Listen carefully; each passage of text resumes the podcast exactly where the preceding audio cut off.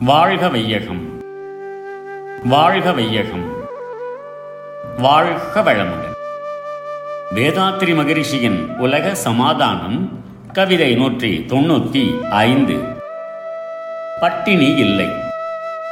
உடல் உள்ள நலம் அமைதிக்காக என்றே உணவு கொள்ளாமல் இருக்க நேருமல்லால் கடல் சூழ்ந்த உலகமிசை ஒருவரேனும் காதடைத்து கண் இருட்டி கருத்தை ஈர்த்து குடல் முறுக்கி நரம்புகளை தளரச் செய்யும் கொடும் பசியால் வருந்திடவே மாட்டார் அன்று.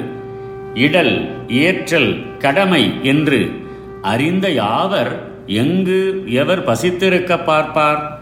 கேட்பார்.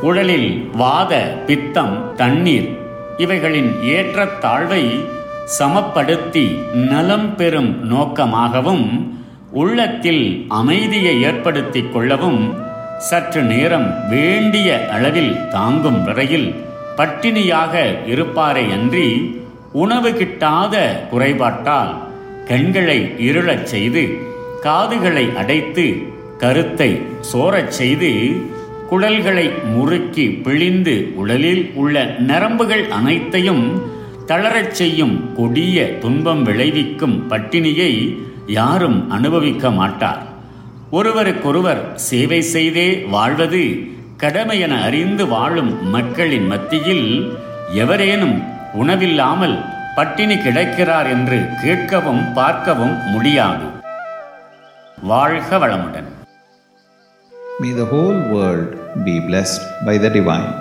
World Peace by Yogiraj Sri Vedatri Maharishi. Poem 195 Free from Hunger and Starvation. Some people in future will observe moderate fasting or dieting for their spiritual progress or for health reasons.